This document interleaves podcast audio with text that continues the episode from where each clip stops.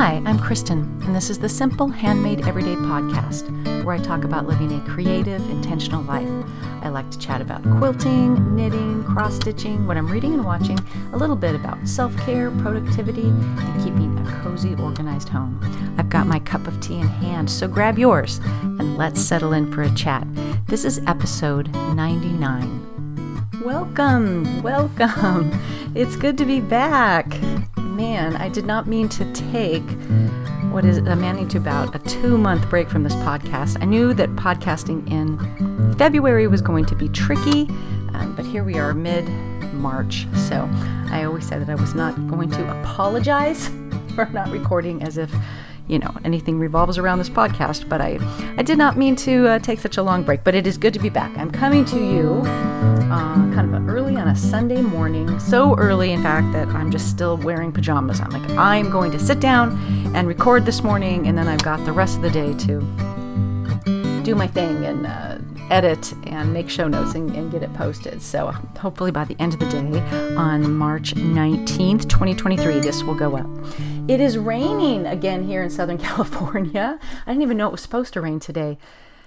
The rain, the rain has been relentless, absolutely relentless. And I'm not complaining. Here where I live, um, we were made to drain, so we're not having any flooding issues. But I know that is not true of everywhere. Um, so we are just kind of all adjusting. I'm looking out the window at the grass in the backyard, which is, I don't know, 80 to 90% green again, where it was, I don't know, 95% dead. in December. Um, it's not it's not the grass that died though for the most part. It's kind of a whole weedy conglomeration of many different things. But you know, it's green and um, it's so much nicer to look out on than the dead grass. So, and we, the where we live, the watering restrictions, not that we have needed to water, um, have been lifted so that we can go back to watering twice a week. So we're making the decision about. I don't think we're going to do uh, anything with the yard this year. We need to make a long term, more water responsible plan for the yard but I'm just I'm, I'm, that's something I'm not thinking about until next year. So I think we'll just try to keep it green and reasonable for this year. Um, which is good because last year, when everything was just brown, it really sucked the joy out of me spending time out there, which is my favorite place to be in the backyard. Um, and so, uh, hopefully, this will, you know, just make it a, a, a nicer environment this year. So, um, yeah, part of the reason it took me so long to record is I did some traveling in February. I, I went to Orlando on a work trip, which was, um, I'm very glad I went on. I was so afraid that I was going to get, not so afraid, in the back of my mind, I was uh, worried that I would get COVID and then I could not go to QuiltCon, but luckily that did not happen and nor did I get COVID at QuiltCon, which a lot of people did. um, so we really lucked out there. Um, so I've never been to Atlanta. That was fun. So I'll just talk a little bit about QuiltCon right now. I'm I'm kind of feel like everyone's probably sick. If you're a quilter, you're sick of QuiltCon Roundup. So I'm just going to give you some quick overviews of my kind of thoughts and, and what happened there. Oh, I'm looking down at my cup of tea. I always forget to talk about my cup of tea. Um, I today am drinking a new to me tea.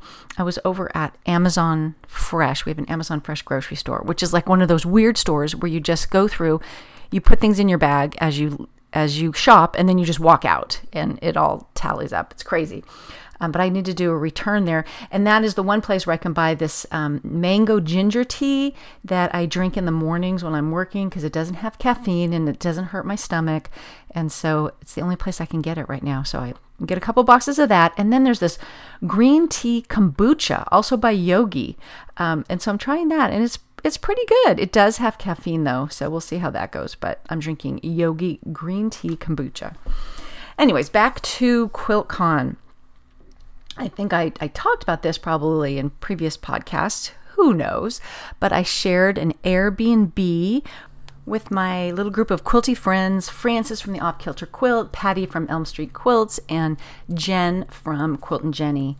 And it was so much fun. I don't know if I mentioned this before, but the it's a, it was a little craftsman style. I want to call it a bungalow. It was so pretty, and it had been recently used in a movie as a movie set for an upcoming movie with Anne Hathaway. That the name is escaping me right now, but um, that was very exciting to us. And so it was all just really done up very beautifully. I one night talked to my husband in this little outdoor porch area, and I mean, you know, it was just a, a gorgeous, a gorgeous house. So that was really fun, and that you know that just lent itself to hanging out at night, drinking wine just chatting about you know life. And then um, after the show you know lots of um, chatting about the, the quilt show and modern quilting. Uh, one night we went out to dinner with um, holly ann over at string and story and uh, she's she actually um, in past quilt cons has stayed with jen and frances but uh, atlanta is her her hometown there, and plus she's got a whole business to run, so she had her own place. But um, she we went out to dinner and then back to our little um, house and just spent hours just drinking wine and chatting and eating chocolate and talking about modern quilting in general and specific. And it was absolutely wonderful. It's just so fun to chat with a group of people that just like really are passionate about the same topic. And I mean, I you know, I feel a little bit out of my league on modern quilting. It was funny because I was telling Frances, you know, like I've never even made a modern quilt, which is absolutely not true. I've made like three, it turns out. but I guess I've never designed a modern quilt, which is something I would like to do. Um, so it was the show was absolutely um, just full of inspiration. In past quilt cons, I have in some ways felt a little defeated because the, the the quilts are so spectacular, many of them, that you just feel like, oh, I could never do that. But I, I don't know, my I don't know if my headspace was just in a, you know just different this year but i i did not feel that way. I mean there are definitely quilts that my brain just wouldn't doesn't work that way. And it was really fun to walk the show. I walked the show with different people. I walked a lot of the show with jen and we kind of are, are, very much the same in that we've mostly made more traditional quilts, but we're, we're interested in modern quilting and we are constantly blown away about how um, people's how people even think to do certain things, you know, the, the, creativity on display. I walked a lot with Patty, who is a very accomplished modern quilter. So she has very interesting takes on things. And then Frances and I did not get enough time to walk, walk the show together, but um, you know she is she's i feel like looking at it almost from a more academic perspective and really finding the patterns and and the the influences and, and things like that from it so you know it just depends on who you walk with what you focus on. So that was that was very fun to have that that mix of people to explore the show with.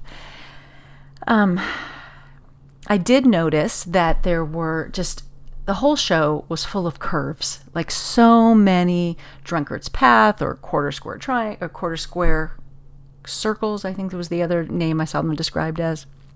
Lots of curves done in different ways, so that was very interesting. I, f- I felt like that was a like a theme of the show. I don't know if the show curators or the jurors um, realize that when they were, you know, or that's just what a lot of modern quilts are these days. So that was very interesting.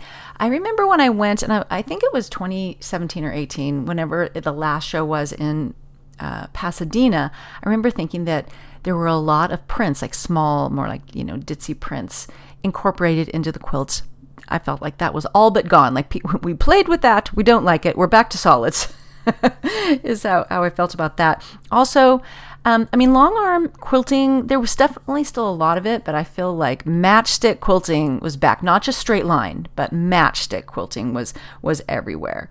Um, yeah, so it was just you know, Chawne Kimber was the the keynote speaker, and she was amazing and inspiring. And I looked at her exhibit before her keynote, but then I had to visit it again afterwards now that I had more context on her, her journey, some of those actual quilts.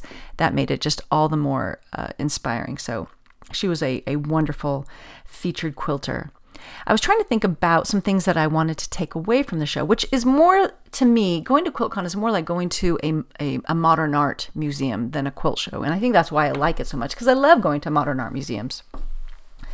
Um, and I did take the time to read a lot of the artist statements, not every one that you just couldn't get through the show. And I only had two days to get through the show, um, which sounds like a lot, but it went so fast. As a matter of fact, on I was leaving Sunday morning, so on Saturday afternoon at two, I, I kind of panicked. I had like three hours, three hours I had to get through whatever I had missed and maybe go back and visit some favorites. And turns out I had plenty of time, but I had a little moment of panic.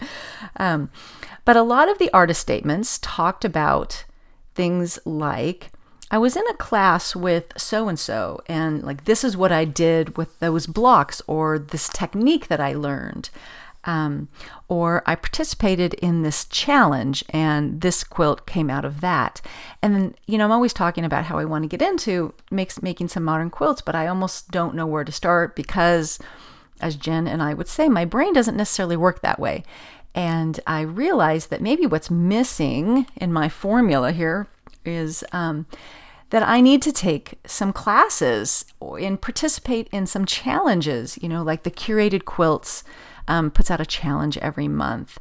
And I know there's some other ones. My, I, my friend Patty, she does a lot of these, and I think that is a lot of where she gets her inspiration, or or you just get to play around with techniques. Um, and and well, and that the techniques part is, I think that um, you know why I need to maybe take some classes. I did log into Craftsy which is back as Craftsy. Remember, it was something else for a while. What was it, like Blueprint, maybe? I don't know. Anyways, I wanted to see if I still had access to those classes, and I do. And one of them is taught by Jacquie Gering, where she uh, kind of talks about some of the um, elements of modern quilting, like scale and um, off-grid designs and things like that. So I think I'm going to review that to to get some inspiration. Also, my friend Sarah Goer, who I met in person at QuiltCon, she has some great classes um, about angles and planned improv and all kinds of things. And i should probably get into one of her classes as well just to to get some of the the skills involved. There were a lot of um, inset skinny strips in the show that i think is kind of uh, more of an advanced technique. So so that's definitely something that that i want to uh, challenge myself with this year. Taking some classes and and literally doing some challenges so it was just so much fun to be able to meet a lot of these people in person that I've only ever seen or talked to online, including um, Susan, who is in um, who's a listener and in the the Simple Handmade Everyday Facebook group. And it's it was just you know I, I was able to meet her for coffee one morning, and it's just so much fun to to meet these people that you've been chatting with online in person. So Susan, it was so fun to meet you. All right, let me tell you a little bit. I didn't buy a lot there, but I did buy a tea towel, a Ruby Star Society tea towel, because this is my new thing of uh, stealing from Diane in Denmark of uh, souvenirs that are tea towels. I got one in Florence, Italy, and I got one um, from QuiltCon. And when I use those, that it just you know brings up really good memories. I also got the chance to meet um, Michelle from Eliso. I've worked with Eliso for years, and it was so fun to meet and chat with her in person.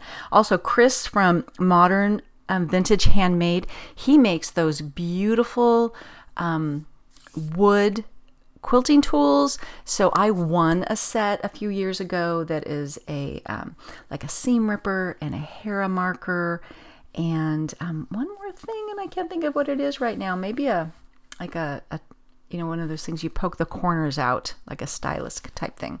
Ah, I wish I could remember right now.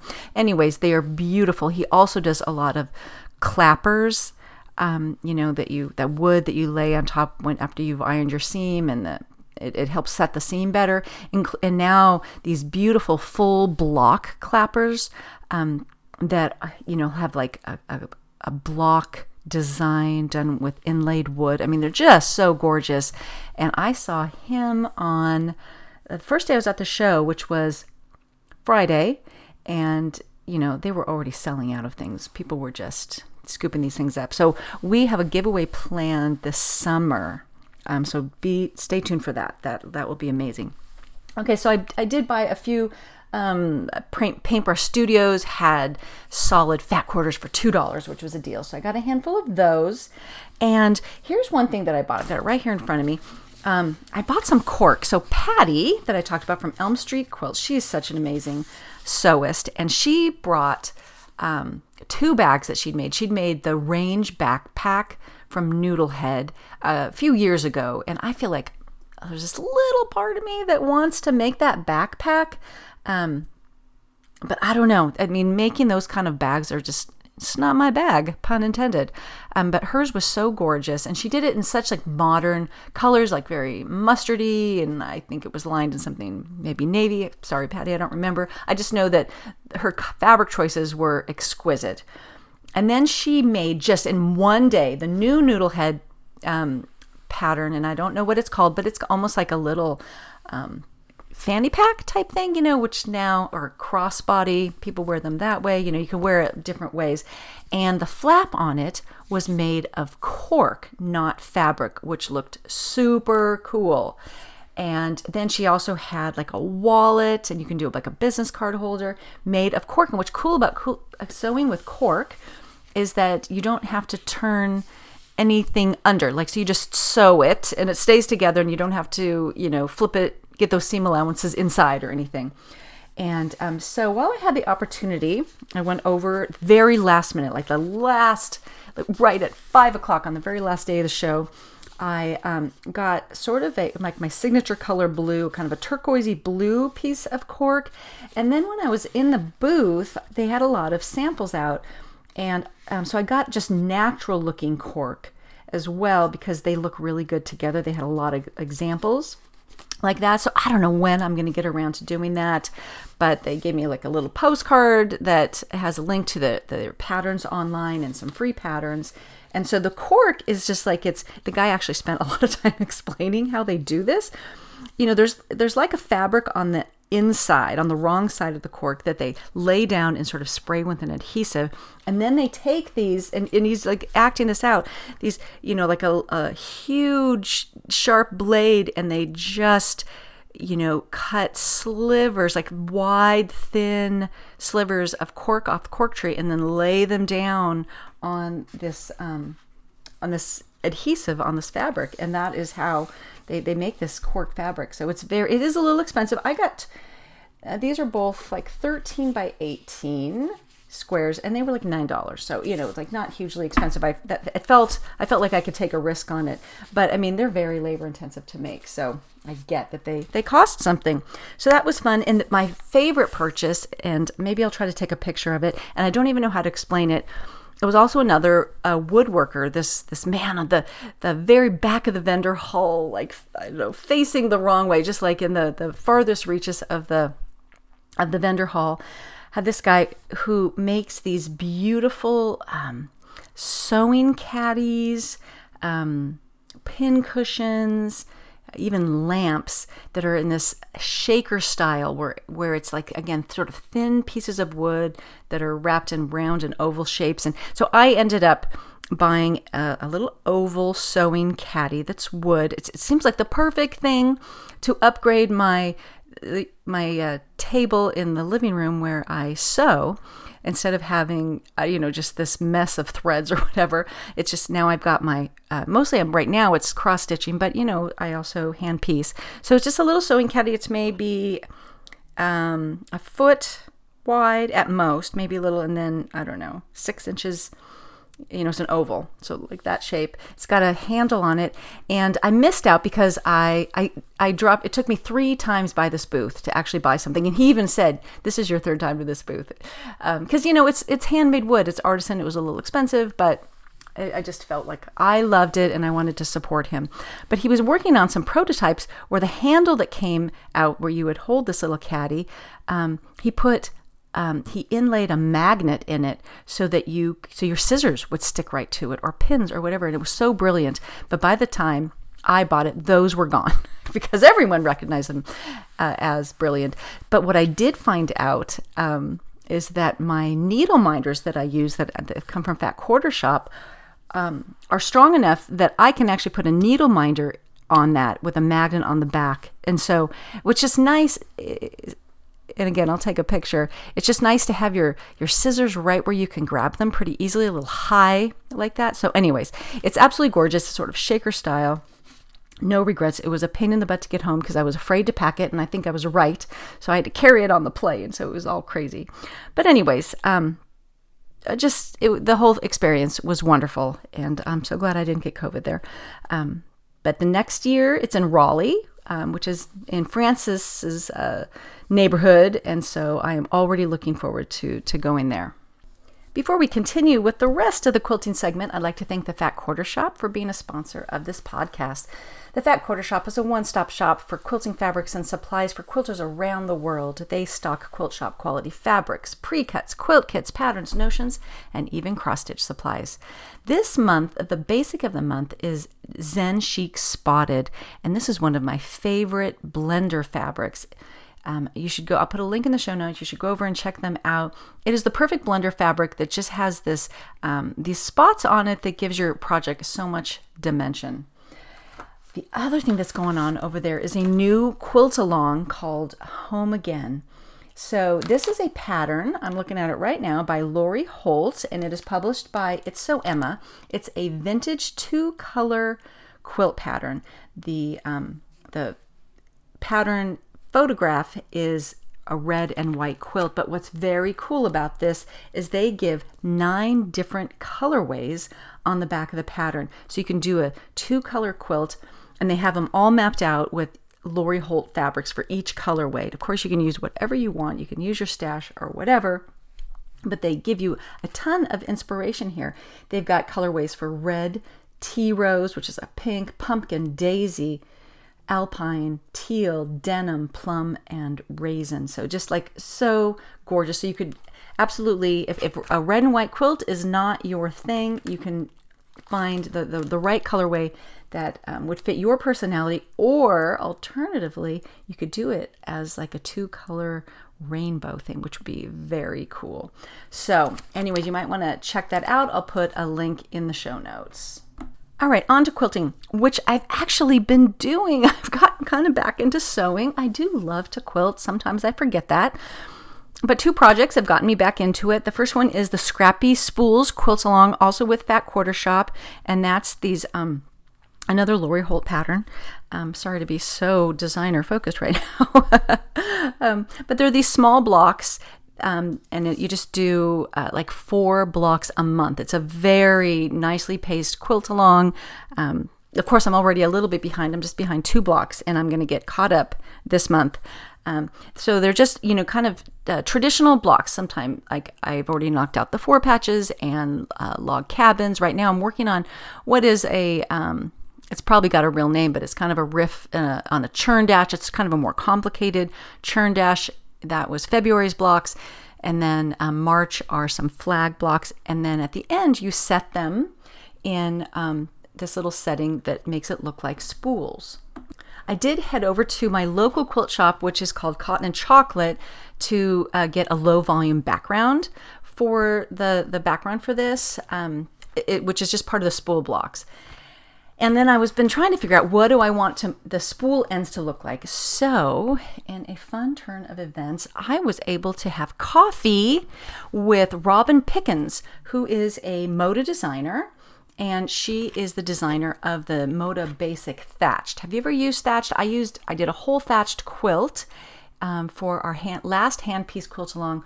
It's also one of these fabulous um, blender fabrics that is just just gives your product so much more dimension than using just solids which i i mean i have trouble using just solids sometimes so i love this. So she um, so i had i had coffee with her and um, susan over from the felted pear and they know each other. Susan does some sewing for robin and it was so much fun. Again to just like sit and really talk quilting and the sort of the quilting business and, and things like that with um, with some people in real life because you know there's just not that many people that I can do that with. Oh, okay. Well, I'm going to do a little segue right here to say that when I was at QuiltCon, I noticed that there was some a few um, people who were in the show from the Ventura Modern Quilt Guild, which is my local modern quilt guild. I was able, I did a couple meetings during COVID online because it's just really hard for me to get to Ventura at the time that the meetings are. And then I dug in even deeper and found out that um, one of the women that had quilts in the show lives in my town. So we are definitely going to have to meet up and have coffee. So that was just like, wow. So maybe that will be my entry, that friendship will be my entry into making more modern quilts. Back to Robin Pickens and Thatch. So she actually so generously gave me a color card. God, I can't tell you how much I love color cards.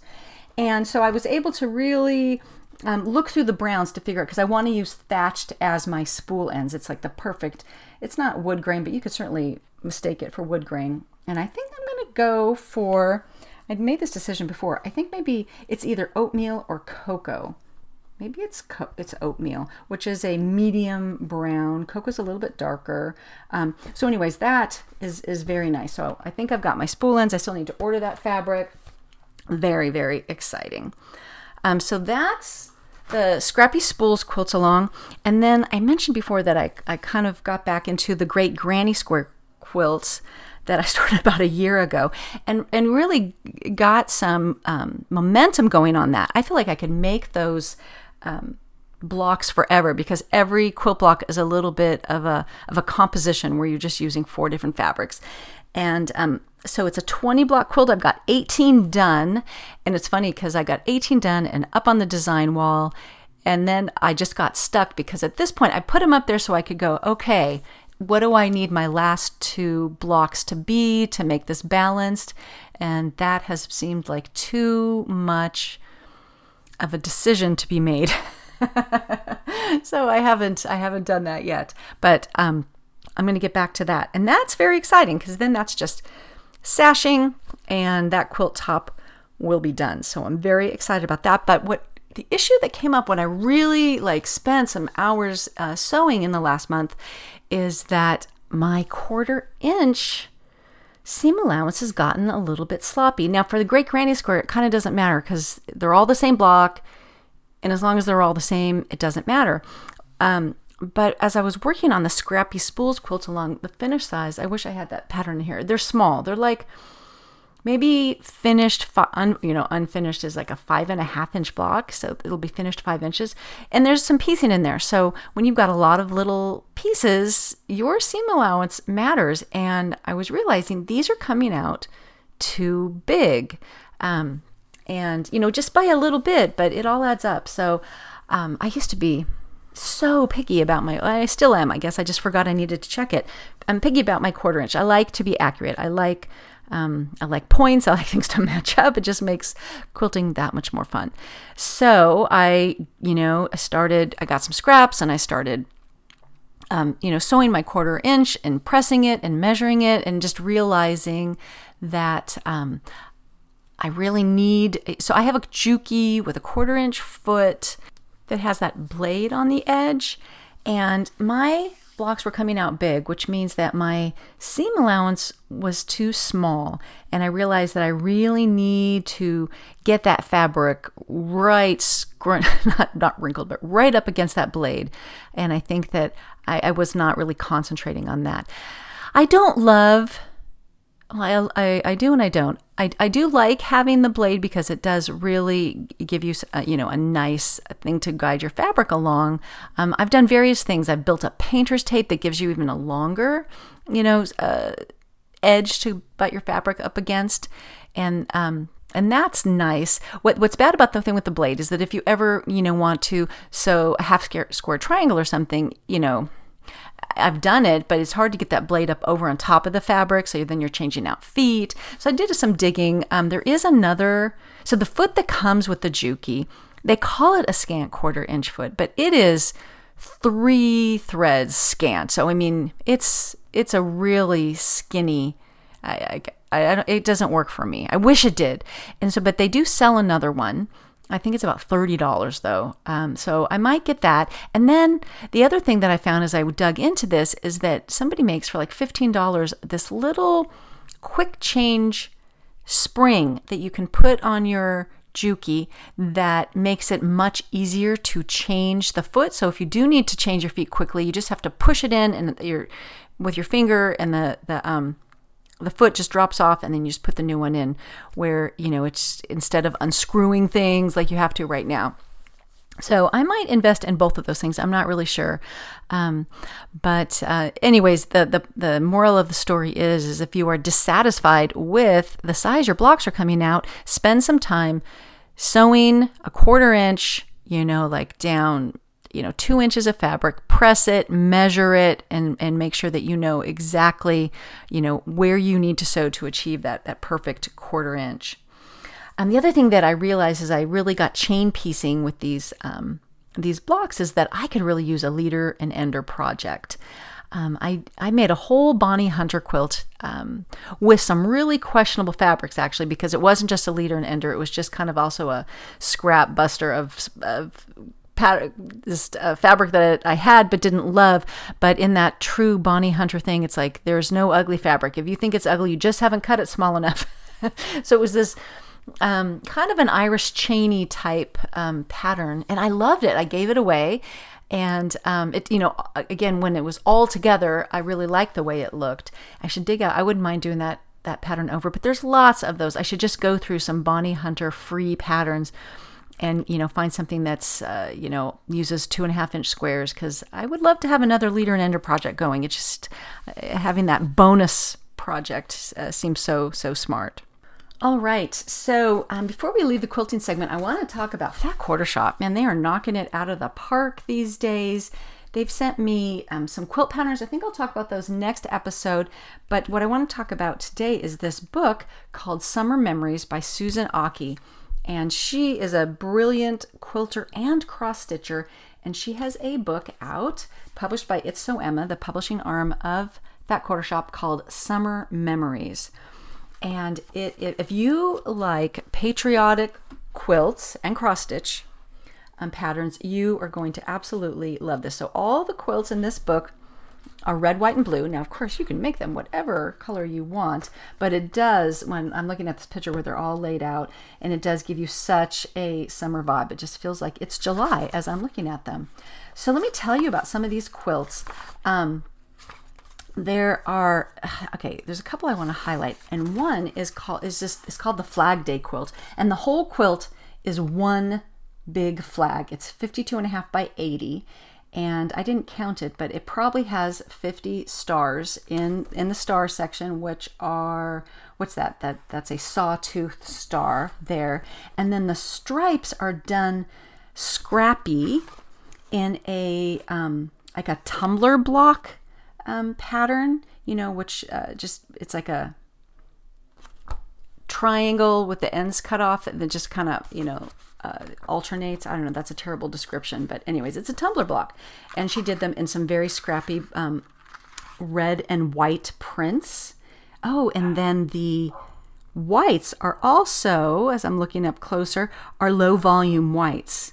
Oh, so th- there's just so much movement and so much. Uh, you know, so much happening in such a simple quilt since it's just one large flag. So I really love that one. There's also one called the Summer Picnic Quilt that is um, it's a basket quilt. And so it's got it's got uh, basket blocks.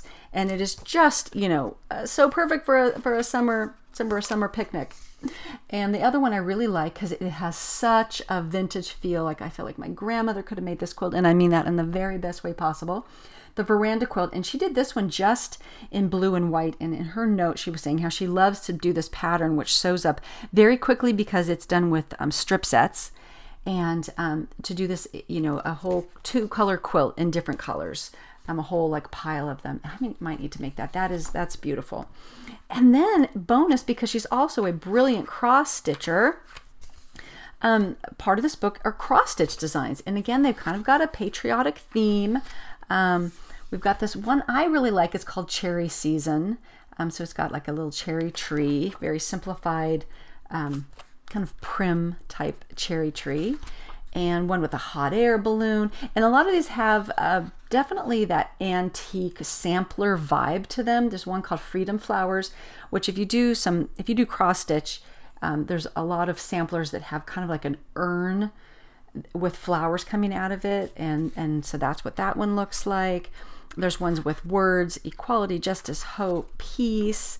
Um, and one that says, This land is your land, this land is my land. So they're all very small, um, you know, kind of things that she's got them mostly uh, made up into little pillows, you know, just, or a couple of them framed. But, anyways, so this is Summer Memories by Susan Ache. Um, if you, again, if you love those uh, sort of patriotic quilt or cross stitch patterns, this book would totally be your jam.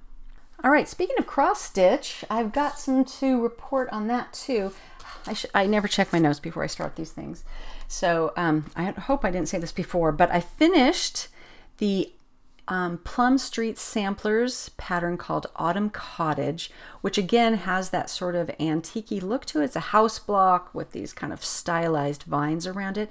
It was my first project where I used fancy floss, so I had to change. Uh, I didn't have to, but I chose to check change my technique to really see the, vari- the fancy floss is hand dyed so there's more variegation. So they want you to do like a one stitch at a time as opposed to doing half you know half crosses one direction and then come back. So that was fun um, and just a good sort of way to stretch my skills but it was always such a relief to go back to um, my uh, flea market flowers which just uses dmc so i can use a faster technique there but I'm excited about finishing this one. I haven't finished it yet. I'm going to do a little pillow, and I bought some chenille trim from Lady Dot Creates on Etsy. I bought two colors because I wasn't quite sure um, which would go best, and I'm, I'm still not sure what I'm going to do there, but I'm excited about finishing that one. That was such a fun, quick stitch and a good way to introduce myself to, um, to some fancy floss.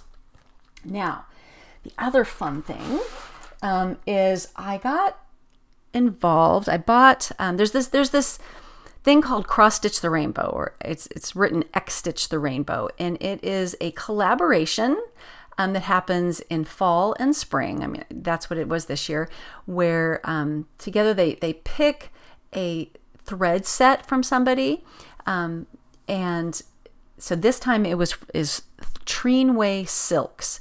So they pick like four um, flosses and then challenge 25 designers to come up with um, designs that are, oh, I want to say 60 by 60 or smaller. It might even be, I should check. Um, so small designs that use those, that floss and with a theme. So I did a, um, autumn what was it called? Like autumn garden. I didn't buy the i got into it late. I did not buy the actual um, floss. It was like a fancy floss but i did do one pattern from it and just use they gave a dmc equivalent. So this time i was like i want to get in on the actual floss. So it was Treenway silks. I've never used silk so it's like fancy floss on steroids. Um, it's been very nice to work with.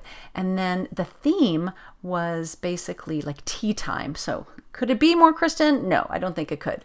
So I did buy two patterns, and they're very inexpensive. They're like six dollar patterns from um, Top Knot Top Knot Stitcher, where I, I actually bought the floss through her, and then a couple of patterns. And the one I'm working on now, I actually started it on my birthday. Pardon the zipper noise here, and it is called um, a top notch cup of tea. And it the design features a little stack of books with a cup of tea on top of it. Very cute. And i decided to try linen again. So i'm using 32 count linen on this. And i picked this pattern because um, the stack of books, which is you see it from the side, so you see the pages and stuff. So it's a lot of straight line stitching, nothing very complicated. And um, because I did try linen on the autumn um, autumn cottage and I gave up on it very quickly. so this is a, a simpler pattern. Um, of course, it's you can do it however you want, but this is very cute. And then the other pattern I got is um, it's kind of has a a botanical theme. It's actually I think it's supposed to be like a tea bush. So it's a lot of you know leaves and with a little cup of tea in the center. So those are my two um, my two tea time patterns that I'm looking forward to to stitching. And I will definitely do the other one on something a little easier like 25 count Lugana or something because um, I need, if I'm going to stitch on linen, I need my Halo Go light and magnifier, which kind of means that I need to be sitting at a table. I, I just don't have the right setup to uh, use something like a tabletop magnifier if I'm sitting at, in a chair or at the couch. Although my husband and I were just recently furniture shopping for the room I'm sitting in right now because that's my goals for this year is to redo the two um, kids' rooms to reflect this season of life. And there was these um, little tables by it's not what i was looking for at all but i just saw them. I'm like that would be so perfect. It's I, guess maybe it's an updated tv tray in a way but it it's um, kind of c shaped and so like it'll slide under the couch um, but give you a work surface or an eating surface. I'm like oh that would actually work really well for me to sit on the couch and um, have uh, a little table to work on. So I might need to look for for something. None of them kind of fit my my vibe, but it was like, oh yeah, that would be a, a good idea. So, anyways. Um, so that's um, so I'm, I finished the autumn garden, working on the tea time, still giving myself a break by working on flea market flowers, which I'm definitely coming into the home stretch on that one. And I've definitely decided that I am done buying cross stitch patterns until I finish some of the ones that I have. Um, because I don't I don't want to accumulate at this point in my life. But let me tell you about some of the um, the cross stitch patterns that are coming out from uh, Fat Quarter Shop. They've sent me some, and I'm definitely going to do some giveaways. I've been a little overwhelmed at work and things like that lately, so I, that's why I haven't. Part of the reason I haven't podcasted for a while. So maybe next time I will have my my stuff together, um, and I will do some quilt pattern giveaways. You know what? Next episode will be 100. That's perfect. And I totally blew past my five year mark on this on this podcast. So next one will be 100. I'll be doing some giveaways. How about that? But in the meantime, let me just tell you, the Fat Quarter Shop is doing this um, thing called the Chicken Club. and they are little cross stitch patterns of chickens. And so if chickens are your thing, and I know they are a lot for for a lot of people love the whole chicken theme in their um, kitchen. Everyone has like a little they're named and they're just slightly different. I've got in my hand Cornelius, who is more of a rooster, I would guess, and a little chick. And then this one um, is called Florence, and they're just absolutely adorable, designed by Lori Holt, who absolutely loves chickens. so if that is your thing, um, I think you can buy them separately, but you can also join the club and get the new, a new one like every month or so. Um, the other new series that Fat Quarter Shop has going is called Stackables, where it's a long, skinny uh, pattern with a little basket in the bottom and all these kind of things that you know in a way that it's it's long and skinny. So the basket's on the bottom. So things could be like in the basket theoretically although i'm looking at these things and none of these would really go in the basket. Um, but it's it's a a monthly stitch that if you created one finishing piece you could just um, uh, swap it out every month. So I have the January one, which has a snowflake, and it's all very blue and white and gray. Um, looks like snow on trees, snowflake skates, and a little hat. February has like a cupcake and a cupid bow and some lovebirds and roses and things like that. So that's another new series this year that the Fat Quarter Shop is doing. And um, because I completely blew past February, I didn't uh, talk about the Valentine's things that they have coming out. Um, but I'll give these away and you can get started on them uh, for next year. Again, a long, skinny piece that says Be Mine, a very cute little Valentine piece. But if you got into the little. Um, at Christmas, they did these little cookie cross stitch patterns that were round, and then they have you can finish them with these cute little tins. Well, if you like that idea for Christmas, they have one that are um, for Valentine's Day. They're called Sweetheart Ornaments, and there's some of the designs are like a little letter, the date, a cake, a little camera, uh, a, a heart, like a love lock, a little what looks a little bit like a diamond ring, just cute little. Um, and so those small quick stitches, you could finish them. You can make them into little pillows if you have like a dough bowl or like so many things you could do with them. They have them sort of hanging on a little um, thing of white wooden beads. Very cute. So tons of new cross stitch stuff coming out from Fat Quarter Shop. And again, um, too many for me to do. I will uh, spread out the wealth um, next uh, next podcast. The other thing that Fat Quarter Shop does so so well um, are their little enamel um, little enamel things. So there, um, there's a new needle minder from um, Lori Holt. Uh, I have a pink one here that's like a little bee. There's a zipper pull or a keychain charm of the little house blocks that are so common. And then now they even have like a big sort of I I use binder clips, not binder clips, binder rings to hold my floss for a project. And you know, I just have literally ones from the stationery store, but this is um, one like that. So it's a big round, um, you know, silver uh, ring with an adorable like little um, heart and gingham charm on it, just to make you know stitching that much more more adorable. All right, let's start books. Um, it's funny. I, I know I've read more than this, but I cannot. I I even got out of the habit of jotting down things um, while I was on my podcast break here. But the one book I definitely want to talk about is called Remarkably Bright Creatures, and I have to credit my friend Pam, my British friend Pam, for making me read it. Um, a neighboring town here through the library does a one city, one book um, kind of situation. And she said, uh, you do, want, do you want to read this book? And then we can go listen to the author speak, which we're going to do next month. So it so the book is Remarkably Bright Creatures. It is from Shelby Van Pelt. And it is her debut novel, and it was such a delightful read. So the gist of it, and I went on Goodreads, and people like have absolutely nothing but glowing things to say about it. And it was a very quick read. Um, I blew through most of it in last weekend because I just it, it got to a, a turning point um, where different storylines started coming together, and I just could not put it down. So it is about um, the main character is a woman named Tova, and she is a uh, elderly cleaning woman at an, an aquarium, kind of if like the you know a nice aquarium, a Monterey Bay aquarium type thing. And um, she realizes at some point that, well, actually, very early on, that the um, giant octopus is getting out of its enclo- its tank at night and basically having adventures. and um, so that is uh, and, and and part of the book is actually told from the perspective of the octopus which was so fun. His name is Marcellus.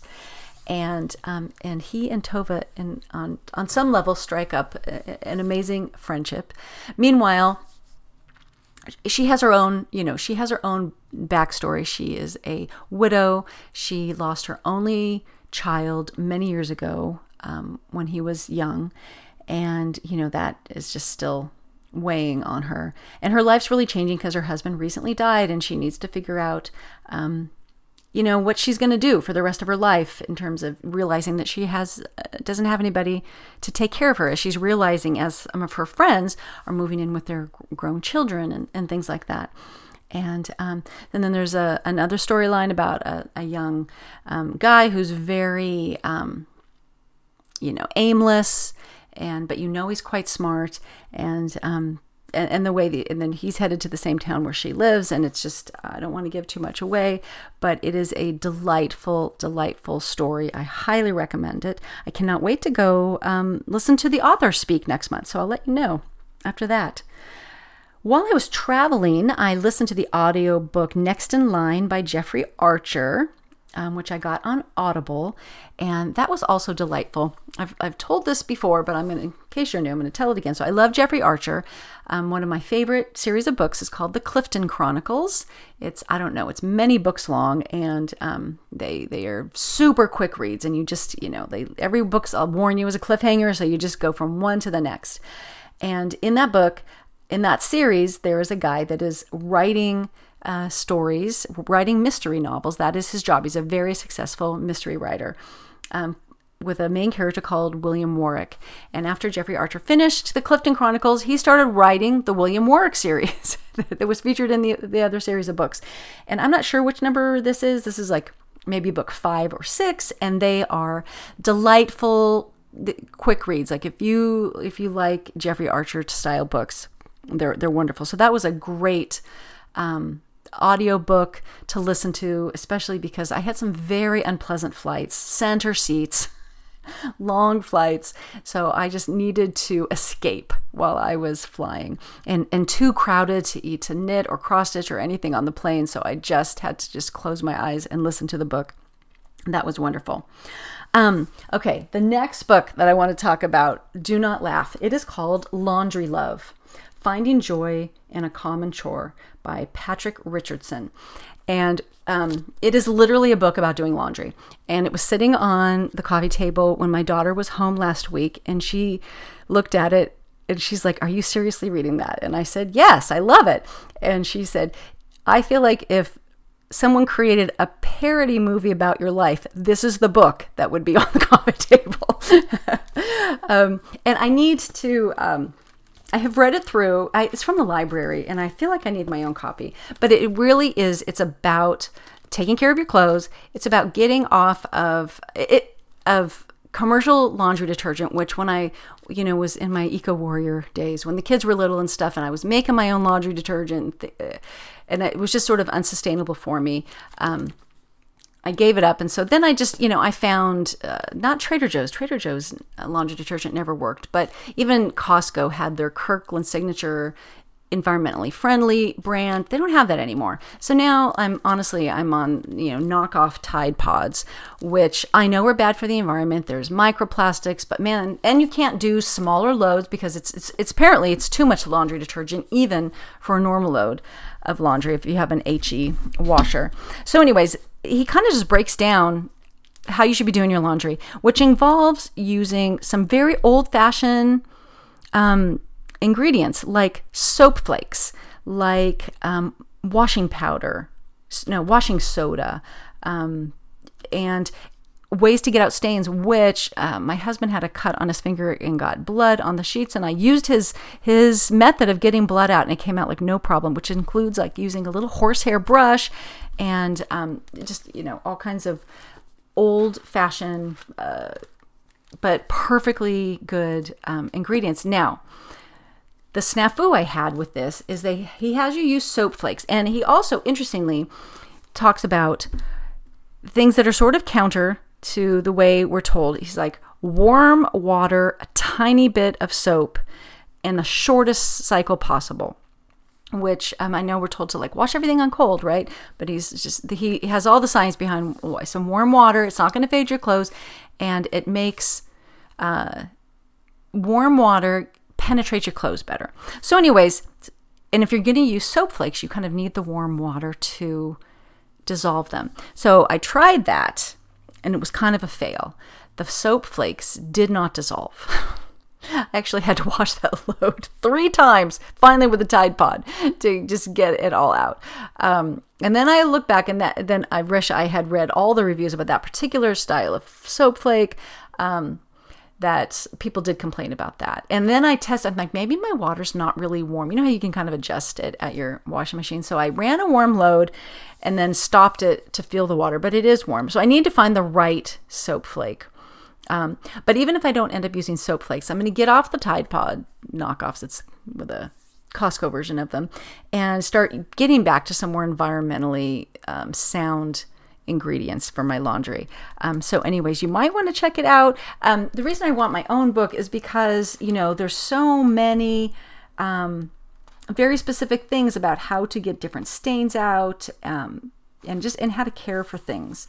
Um, so, oh, also, he's got all these sprays, and I actually bought some little spray bottles so that you could make um, you for different things. Uh, you want some a spray bottle with some alcohol for certain stains. Um, there's a one that's that you fill with uh, like cheap vodka for dirt, certain odors, things that it's just kind of funny. So um, I'm going to dig more into this, but you might want to check it out if you know, like me, you kind of want to be good at things. We actually have watched some movies, and I actually meant to ask my husband before I started this because I know we watched a movie and I cannot remember what it was. But we watched The Banshees of Inisherin. I don't know that I'm saying that right. I apologize if I'm not. It was a, it was nominated for an Academy Award, and I hadn't seen any of the movies. nominated for Academy Award. So when Chloe was home last weekend, we watched that, and it was the weirdest movie. got to be honest with you.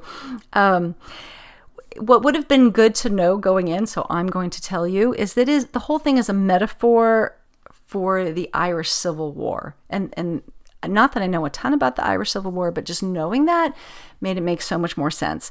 And so it is basically, um, it's got Colin Farrell, who is only a name to me. Now I know who he is. Um, it's in some remote area of um, Ireland, like an island, and like very few people on this island. And this guy is just uh, you know, young, young, I don't know how he is, 40s farmer. He goes, stops by his mate's place to, because they go out to the pub every day at this time. And his um, friend, who's an older guy, he just, he ignores him. He like won't even, you can see him through the window. He will not even come to the door. And um, eventually he talks to him and is like, What's the deal? He goes, I just don't want to be friends anymore. I just, I'm done with you. And the whole movie is basically about that about why does this guy all of a sudden have no patience for his former friend? And that is, that is the whole movie. and so it takes a bit of a dark turn uh, halfway through. Um, but it was just, it was, uh, it was beautiful. Um, you know, it's just like it's on this beautiful, if not slightly desolate, uh, Irish island. The acting was beautiful, um, but it was I was unprepared for how quiet it was, and so again, I think it makes more sense if you kind of realize that it's a metaphor for the Irish Civil War. But anyways. I, I have no regrets about watching it. It was it was a, a fun rainy afternoon for us, and then um, I had a birthday um, a week or so ago. My husband and I have the same birthday, which I know is is very weird. I probably mentioned that before. So we took a half day off. It was on Friday, and um, took a half day off and went to a movie. We're actually going to go to the oh, I forgot to talk about this the um, Fabric of a Nation quilt exhibit um, which was at the Skirball Cultural Center in Los Angeles, and I wanted to I, I wanted to go. Um, so we were going to do that in the afternoon, but it turns out you needed tickets and they were sold out. So we went on the very last day, which was March 12th. Um, and my daughter went, and that was an absolutely lovely exhibition um, that really showed um, just the history of quilt making and what women before us were doing with fabric choices and messages and techniques, um, things that reflected social class and politics. It was a it was wonderful, and um, so I was glad actually that it turns out my daughter could go because I think she really enjoyed it too. But anyway, so so we, we're like we need to do something fun on our birthday. So that afternoon we just went to a movie which we haven't done in ages in a theater, and we saw we couldn't like none of the movies in the in the theater had I ever heard I'm so out of touch with movies. So we went and saw something called Operation Fortune Ruse de Guerre. And it was a fun spy kind of uh, movie, kind of like James Bond, um, but more humor. It was quite funny with lots of lots of action and car chases and helicopter crashes and things like that. It was basically like this. Um, the the gist of it is there's this super spy like James Bond type character who needs to stop um, this man who turns out to be is Hugh Grant doing a kind of a British accent I've never heard him do, and he Hugh Grant was delightful in this. So he needs to um, stop this uh, Hugh Grant character from selling this new um, weapons technology. And the way he goes about it is the Hugh Grant character is just in just loves this um, actor this particular like superstar actor like if some guy just like could not ever get enough of brad pitt for instance you know? Um, and so they convince this actor to in a way play a role and um, to to get in with this with this guy. And it's um, it's hilarious. It's got aubrey plaza in it. And you know it's just your typical spy thriller but very fun way to spend the spend the afternoon. Um, yeah, so you know that's kind of it movie wise. Oh, we watched Forks Over Knives when I came back from QuiltCon. Um, Jen is vegan, which sort of just reignited this um, this again latent uh, feeling that we're eating too much meat. and so uh, I talked about this in our Empty Nest Chronicles, one of our um, our post recent called Our Evolving Diets that, you know, so we're trying to eat more vegetarian. I was experimenting with a vegan before six type thing. That's been really hard. Vegetarian's not a big deal. So I think I'm just going to stick with that for a while. Um, so, and I know there was another movie in there. I can't remember. Um, on the uh, TV side, some of the things I've been watching, like on Acorn or BritBox while I've been stitching.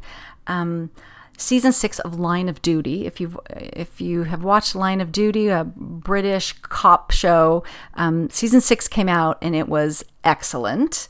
Um, I also experimented with a show called Bloodlands, and um, it's also like a British cop show. And the first season was good, but I don't think that I will watch anymore because there's just kind of like too much dirty cop stuff happening there that I'm just like, I don't know who to root for, so I don't want to watch this show. So that was a bit of a bust. Um, my husband and I um, finished Peaky Blinders, which is um, I've talked about on other ep- on other uh, episodes. It was it's a fantastic show, but it is so brutal and bloody. It is very hard to watch. Um, but the storytelling was amazing. And that's exactly how I would describe what we're watching right now, which is 1923, which is so you know you know about Yellowstone. I've talked about that. Um, with Kevin Costner. It's good. Also, hard to know who to root for, who is the good guy in the situation, and it's also bloody and brutal. But also, so, so then they spun that out to 1883, which is the origin story of how um, the uh, the Duttons have this land, uh, Yellowstone, have this ranch. And now we've got a couple generations later in 1923, and this has Harrison Ford and Helen Mirren. Um, as, as their part of the, the lineage of, of the Dutton Ranch. And again, it is so bloody. And um, at least I, in this case, I know who to root for. But there's also a whole story with a Native American residential schools that is very brutal and very hard to watch. Um, so yeah, we need like something, you know, super happy go lucky. So I don't know what that is for my husband, but for me, that is a show on Acorn called Mount Pleasant which um, is just a super fun kind of it's it's about 10 years old but it's just about this little neighborhood in manchester england and um, all the shenanigans that go on between the neighbors and it's kind of just very real real life and it portrays some really good marriages and it's um, it's kind of a, a fun show as well.